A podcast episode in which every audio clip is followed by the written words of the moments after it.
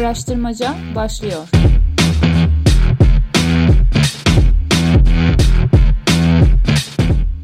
Merhaba herkes. Yeni bir podcast serisine başlıyoruz.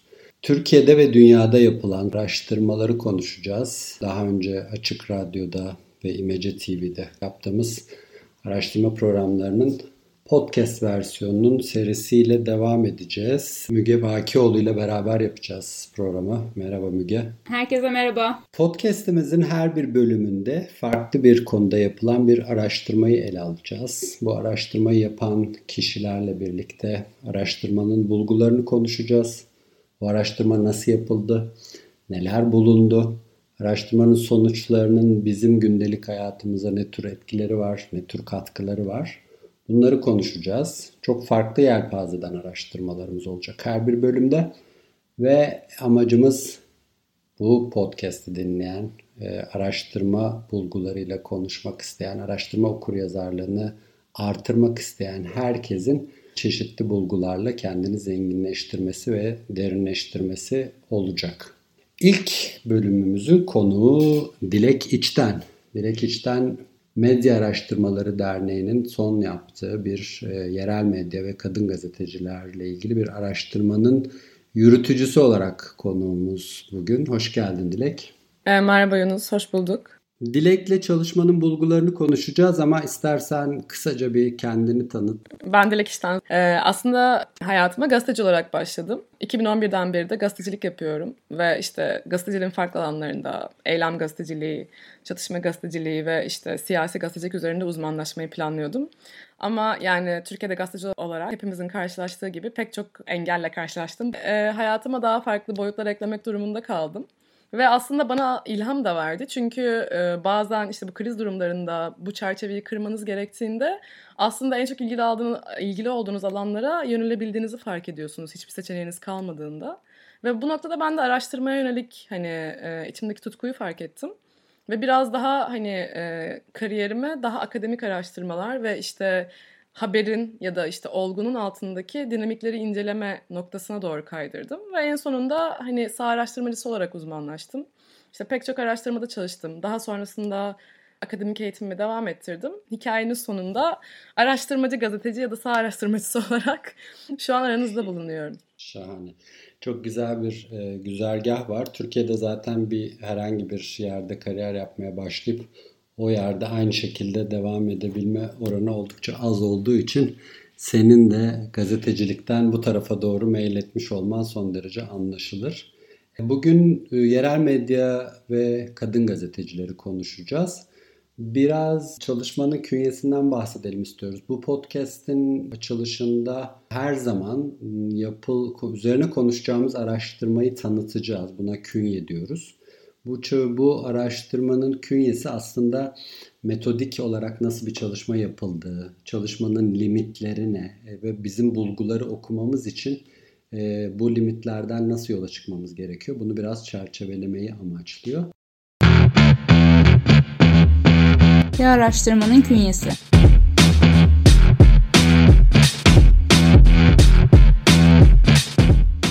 Yerel medyada kadın gazeteci olmak, sorunlar ve çözüm önerileri başlıklı çalışma kalitatif yani nicel bir araştırma. 2020 yılının Temmuz ayında başladı ve 3 ay içinde tamamlandı. Araştırma sırasında Türkiye'nin farklı bölgelerinden yerel medya çalışanı olan 30 kadın gazeteciye ulaşıldı. Kadın gazetecilerin mesleki deneyimlerine odaklanan görüşmeler derinlemesine mülakat yöntemiyle yürütüldü. Veriler ise telefon ve online görüşmelerle toplandı. Bu mülakatlardan elde edilen veriler doğrultusunda yerel medyadaki kadın gazetecilerin mesleki durum tespiti yapıldı ve ihtiyaç analizi oluşturuldu.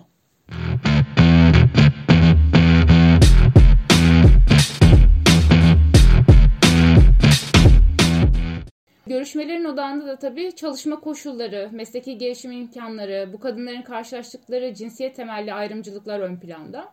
Tabii ki de bulgular da o derecede çarpıcı aslında medya alanı zor bir çalışma alanı. Sadece kadınlar özelinde değil, erkekler için de zor çalışma koşulları olan bir alan. Fakat kadınlar söz konusu olduğu zaman tabii ki de cinsiyet temelli ayrımcılıklar çok daha fazla hissediliyor bu sektörde. Şimdi Dile'ye söz verelim.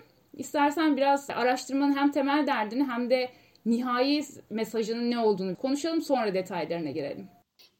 Ee, şöyle açıklayabilirim bunu. Ya zaten hani hepimizin de bildiği üzere bu alanda çalışan özellikle medya sektöründe çalışan insanların bildiği üzere kadın gazeteciler ne yazık ki bu sektörün her zaman için ikinci sınıf vatandaşı. Hem araştırmalarda da böyle, medya temsiliyeti içerisinde de böyle ve ne yazık ki iş gücü içerisinde de böyle. Dolayısıyla zaten bu bilinen bir sorundu. Ama asıl geri planda kalan kısım yerel medyada yani taşrada aslında kadın gazeteciler nasıl deneyimliyor, karşılarına çıkan engeller neler? Bu mesela hiç dokunulmamış bir konuydu Türkiye'de. Ve hani biz aslında şeyin arasındaki ilişkiyi görmek istedik. Ulusal medyada zaten hani ne yazık ki yaygın olan cinsiyet temelli ayrımcılıklar çoğu zaman konuşuluyor. Kadın gazeteciler tarafından da getiriliyor.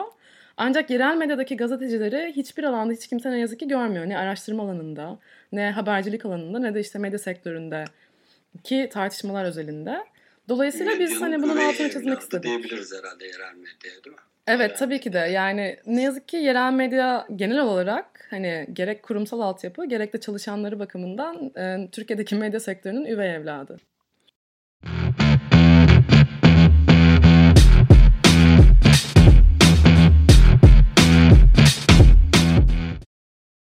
Peki biraz başlayalım. Neler buldunuz? Tabii siz senin e, ana çerçeveni de biraz anlatman lazım. Çünkü kadın gazeteciler ve yerel medya çok genel, genel başlıklar ve derin bir sürü farklı konuyu barındırıyor ama spesifik olarak neler üzerinde durmak istediniz onlarla başlar mısın anlatmaya? İlk olarak bu araştırmanın temel amacı zaten bir durum tespiti gerçekleştirmekti. Hani durum tespitinden kastımız da şu, genel olarak hani yerel medya ve özellikle de kadın gazetecilerin çalışma koşullarına dair herhangi hiçbir bilgi ya da istatistiki bir altyapı olmadığı için şu ana kadar öncelikle bunu hani sunmaktı bizim amacımız. Dolayısıyla hani kadın gazetecilerin çalışma koşullarına dair mesela maaş ortalamaları, işe alım koşulları, mesai saatleri, özlük haklarından yararlanabiliyorlar mı? Buna dair bir hani durum tespiti yaptık aslında görüşmelerde ilk olarak. İkincisi ise bizim hani ana olarak aslında altını çizmek istediğimiz şey araştırmada kadın gazetecilerin görünürün altında yani alt metinde e, maruz kaldıkları ve sadece kadın oldukları için sektör içerisinde maruz kaldıkları ayrımcılıkları ışık tutmaktı. Çalışmanın ikinci fazı da aslında birazcık buna odaklanıyor ne yazık ki bildiğimiz pek çok cinsiyet temelli ayrımcılık mesela işte cinsel taciz gibi, güvenlik tehdidi gibi ya da işe alımda karşılaşılan engellerin de ötesinde aslında deneyimleri sırasında, spesifik olarak haber üretimleri sırasında nasıl cinsiyet temelli ayrımcılıklara maruz kalıyorlar birazcık bunun altını çizdik. Dolayısıyla üçüncü fazımız da bu iki fazı birleştiren yani durum tespiti, cinsiyet temelli ayrımcılıklar ve daha sonrasında da aslında kadınlar bu ayrımcılıkları ve bu eşit olmayan çalışma koşullarını aşmak için nelere ihtiyaçları var? Birazcık da bu tarafa odaklandık. Bu açıdan aslında rapor çok büyük bir önem taşıyor. Çünkü daha önce kadın e, gazetecilerin tam olarak neye ihtiyacı olduğuna dair hiçbir e, içerik üretilmemişti. Dolayısıyla böyle bir altyapısı var raporumuzun. Yani daha doğrusu genel çerçevesi var diyebiliriz. Çiler Dursun galiba ekibiyle yaptığı bir çalışma vardı. Biz de bu çalışmanın öncesinde konuşmuştuk onlarla hatırlarsan. O galiba ama bu çalışma basılmadı değil mi? Biz onun sonuçlarına ulaşamadık bu çalışmayı yaptığımızda. Onu da belirtmekte fayda olabilir. Şimdi girelim bulgulara. Bir önce normal gündelik koşullardan başlayalım. Durumu bir netleştirelim. Kadınlar yerel medyada fiziksel olarak nasıl koşullarda çalışıyorlar, çalışma ortamları nasıl, maaşları nasıl, özlük hakları ile ilgili ne gibi durumlar bir, bir durum tespiti dediğimiz şeyleri bir konuşalım. Bu kalitatif bir çalışma. Ee, dinleyenlerimize hemen hatırlatalım. Kalitatif çalışmalarda nümerik bulgular üretmiyoruz. Amacımız bir konuyu daha derinlemesine anlamak. Onun için bu 30 kadın gazeteciyle Dilek birebir görüşmeler yaptı. Derinlemesine görüşme dediğimiz yöntemle 30 dakika ile 1 saat arası süren mülakatlar gerçekleştirdi. Bu mülakatların ses kayıtları alındı. Gizlilik koşulları doğrultusunda tabii ki. Ve o ses kayıtlarının birebir tekrar dökümleri kodlaması ve analiziyle, kategori analizleriyle üretilen e, bir raporu konuşuyoruz. Dolayısıyla 30 tane kadın gazeteci e, bize tabii ki kantitatif olarak bir takım sonuçlar üretmeyecek ama her birinin içinde yaşadığı öznel koşulları çok daha derinlemesine anlamamıza yardımcı olacak. Onun için sonuçları okurken bu çalışmada yapmamız gereken şey dinleyicilerimizden de istediğimiz şey Bunun kalitatif bir çalışma olduğunu bilmek yani konunun genel çerçevesini biraz daha derin anlamaya çalışmamız gereken bir çalışma olduğunu bilmek. E, bu önemli bir hatırlatma çünkü daha sonra kantitatif araştırmalar konuşacağız. Orada rakamlar, yüzdeler konuşacağız.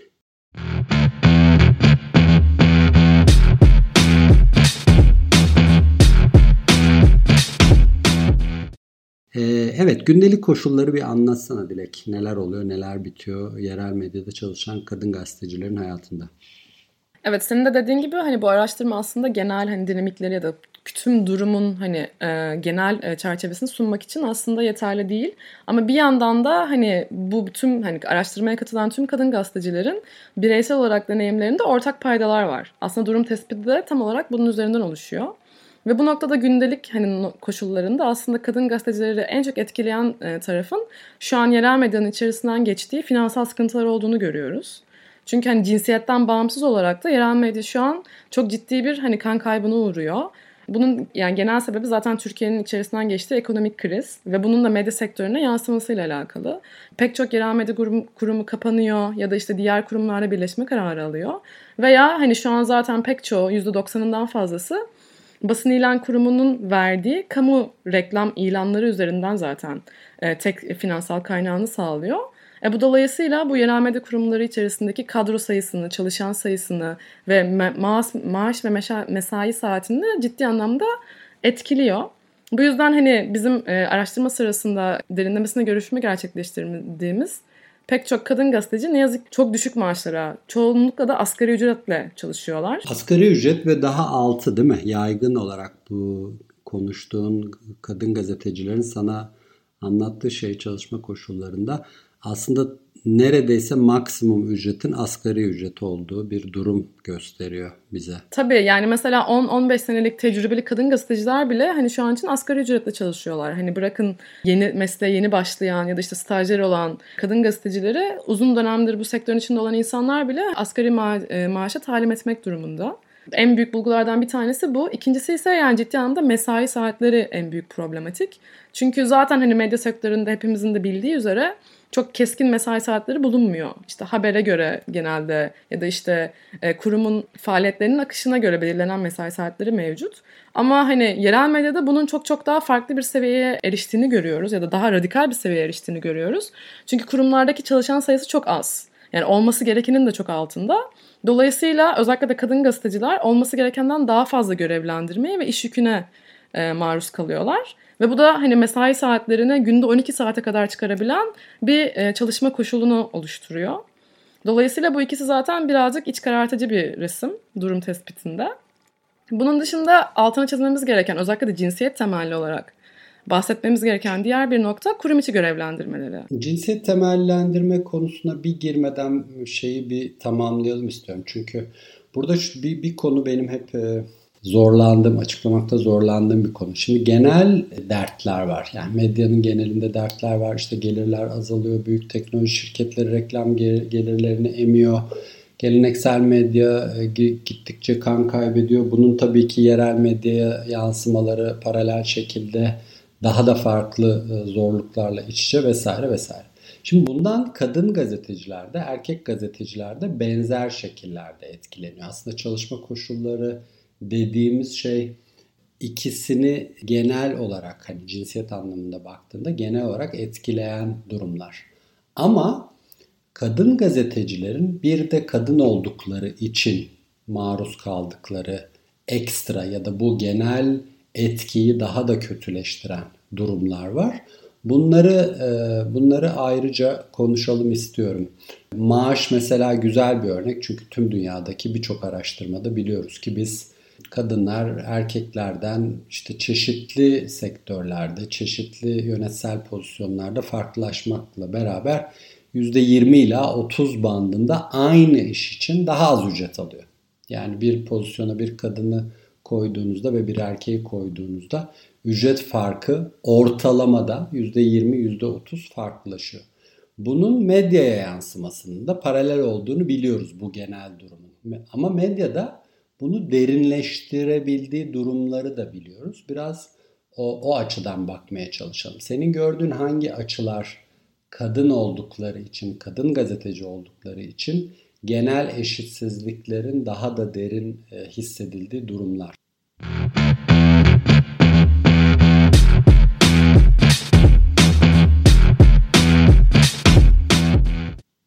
Ben mesela bu noktada hani maaş konusunda da keza hani görüştüğüm e, kadın gazetecilerin pek çoğu da yine sana senin biraz önce ifade ettiğine benzer bir ayrımın ve işte bir ayrımcılığın altını çizdiler. Ama bu noktada bence daha derin olan ayrımcılık e, ofis içi görev, görevlendirme ya da daha doğrusu kurumsal görevlendirme ile alakalı ya da habercilik alanıyla alakalı, uzmanlık alanıyla alakalı kısımda. Şöyle yani yerel medyada da ya ulusal medyada da yaygın ama yerel medyada daha yaygın olan kısmı şöyle görüyoruz. Kadın gazeteciler genellikle ofis içi görevlendirmelerini özellikle yönlendiriyorlar, yönlendiriliyorlar. Yani bundan anladığımız şey kadınlar, kadın gazetecilerin sahaya çıkıp işte istedikleri alanlarda gerek siyasi gerek ekonomi ya da gerek hani yerel olaylarla alakalı gündemle alakalı haber üretiminde sürekli ofis içinden ve işte sahadaki erkek gazetecilerin getirdiği haber kaynakları üzerinden oturdukları yerden haber ürettikleri bir çerçeve mevcut. Araştırma aslında bunu ortaya koyuyor. Ve bence cinsiyetçiliğin en çok hissedildiği nokta bu. Çünkü taşrada belli işte toplumsal baskılar ya da işte o şehrin e, kadınlara dair oluşturduğu sosyokültürel altyapıdan kaynaklı olarak kadın gazeteciler ne yazık ki ofis görevlerine hapsoluyor ya da işverenleri tarafından yönlendiriliyor. İşverenleri yönlendirmese dahi kadın gazeteciler bu noktada çekiniyorlar. Aslında sahada aktif olarak rol almaya. Çünkü karşılaştıkları engeller çok fazla, kişisel vermeleri gereken fedakarlık çok fazla. Dolayısıyla çoğu zaman ne yazık ki ofise maruz kalan ve ofisteki her işi gütmesi beklenen bir kadın gazeteci profili ortaya çıkıyor yerel medyada. Bu açıdan benim görebildiğim hani genel çalışma koşulları açısından görebildiğim en büyük cinsiyet eşitsizliği buydu araştırma sırasında. Aslında burada görevlendirme sorununun bir kısmının da yetkinlik temelli olduğunu da söyleyebilir miyiz? Çünkü kadınlar evet iş yükünü çok fazla ofis içerisinde alıyorlar ve burada fazla uzun e, mesai saatlerinde çalışıyorlar. Sahada olmak ise daha uzmanlık gerektiren bir noktaymış gibi algılandığı için belki de kadınların da yetkinliğine güvenilmeyip bu alanlarda olamayacaklarını, var olamayacaklarını ya da deneyimlerinin yeterli olmadığına ilişkin bazı şeyler de var, bulgular da var raporunuzda. Bunları nasıl değerlendiriyorsun? Evet çok güzel altını çizdin Müge. Bu yüzden teşekkür ediyorum. Aslında benim de bağlamak istediğim taraf buydu. Ne yazık ki şöyle bir e, bakış açısı hakim medya sektöründe. Yani daha doğrusu hemen hemen her iş sektöründe hatta toplumda hakim olduğu gibi kadın her zaman için olması olduğundan çok daha yetersiz ve e, sanki bir işin altından kalkamayacak gibi sınıflandırılıyor. E, ve medya sektöründe de bu durum hakim. Dolayısıyla saha gazeteciliği hani daha böyle atik olmayı, cesur olmayı ve işte hızlı davranmayı gerektiren e, bir saha olduğu için habercilikte bu sanki erkek özelliklerine daha yakın, toplumsal cinsiyet e, e, çerçevesinde erkeğe tanımlanan özelliklere daha yakın, daha uygun bir habercilik alanıymış gibi lanse ediliyor ve dolayısıyla kadın gazeteciler bunun için her zaman daha narin, daha nazik, daha işte böyle kırılgan ya da duygusal olarak sınıflandırılıyorlar. Dolayısıyla bu e, kısımda kadınların hani ne yazık ki yetkinliği sürekli sorgulanıyor. Hem meslektaşları tarafından sorgulanıyor, hem izleyici, okuyucu tarafından sorgulanıyor ya da haber kaynağı tarafından da sorgulanıyor. Mesela yani hani e, araştırma sırasında görüştüğüm kadın gazetecilerden birinin verdiği çok güzel bir örnek vardı. E, sahada mesela röportaja çıkıyorlar yereldeki e, herhangi bir vatandaşla konuşmak için ve vatandaşın verdiği cevap ilk olarak şu oluyor. Ya siz gazeteci misiniz? Gazeteci dediğin erkek olur. Kadın gazeteciyle yani ne röportaj yapacağım ben gibi cevaplarla karşılaşabiliyorlar. Dolayısıyla bu altından kalkması çok büyük bir baskı. Yani bir mesleki yetkinliğinizi kanıtlamak sadece cinsiyetiniz sebebiyle bu konuda azımsanmak ciddi bir mobbing aslında. Ama ne yazık ki kadın gazeteciler bunu hani sadece iş yerinde değil, etkileşime girdikleri tüm aktörlerde, yerel gazeteciler, haber kaynakları, siyasiler yani yerelde aklınıza gelebilecek herkes tarafından ne yazık ki maruz kalıyorlar. Dolayısıyla bu kadın gazetecilerin sürekli şey eliminde olduğunu da gösteriyor aslında bizim yaptığımız görüşmelerden elde ettiklerimiz. Sürekli bir güçlü kadın gazeteci profil oluşturmak mecburiyetindeler.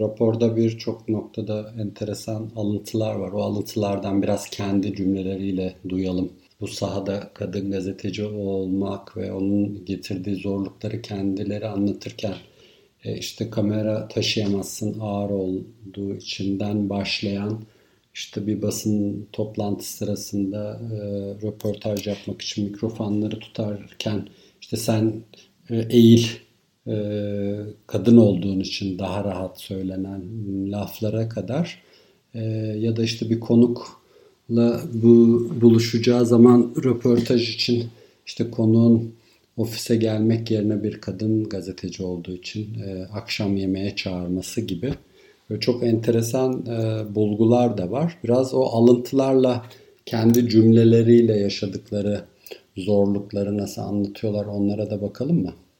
E, tabii bence en önemli kısımlardan biri e, şeydi. Adana'da çalışan ve 24 senedir gazetecilik yapan çok çok deneyimli bir e, gazetecinin aslında sözleri. Kadın gazeteciler hep zayıf görünüyorlar insanların gözünde. İşte şunu yapamaz, şu habere gidemez, sahaya, çıkamaz. Mesela bir gaz, kadın gazeteci neden spor haberi yapamasın? Ne engel var? Ancak kadın futboldan ne anlar deniliyor ve bir köşeye atılıyor. Yani bu mesela bizim hani medya sektöründe en çok gördüğümüz nokta. Kadın gazeteciler baktığınız zaman hem ulusalda hem de yerelde ya magazin alanındadır, ya kültür sanat alanındadır, ya sağlık alanındadır ya da aile kadın alanındadır. Ama bir siyasi gazetecilik, ekonomi gazeteciliği ya da daha da önemlisi spor gazeteciliği dendiği zaman hani bu alanda uzmanlaşan kadın sayısı bir elin parmaklarını zaten geçmiyor.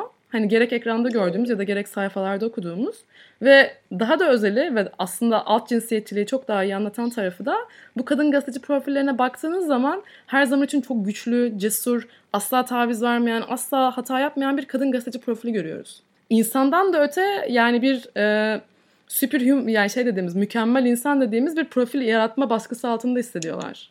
Ama mesela erkek gazetecilere baktığınızda aynı e, alanlarda uzmanlaşan onlar çok daha insani, çok daha rahat davranabilen tavırlar sergilebiliyorlar. Ama bir kadın gazeteci ne yazık ki bu rahatlığa sahip olamıyor. Burada benim hatırladığım birkaç şey daha vardı alıntılarda gerçekten çarpıcı. Bu sahada çekim yapmaya giden bir gazeteciye az önce konulardan bahsettik. İşte sporda çalışamazsın, siyasette çalışamazsın, ekonomide çalışamazsın. Bir de bunun fiziksel olarak o işi sürdürebilmekle ilgili kısmını çok güzel aydınlatmış bence. Gerek yok ben senin için çekerim diyor. Kadın gazeteci evet. hani sen niye çekesin ki benim yerime yani ben zaten buradayım zaten çekebilirim. Bunu hani bu rolü kendisine erkek olarak kendisinde görüyor. Kadın gazetecinin böyle bir rol biçmiyor. Ya da işte gene başka bir alıntı araştırmadan hatırladım. Başarılı olma konusunda hani her sektörde kadın zaten iki kere başarılı olmak zorunda, kendini kanıtlamak zorunda diyor. Ama gazetecilikte daha da artıyor bunun görünümü.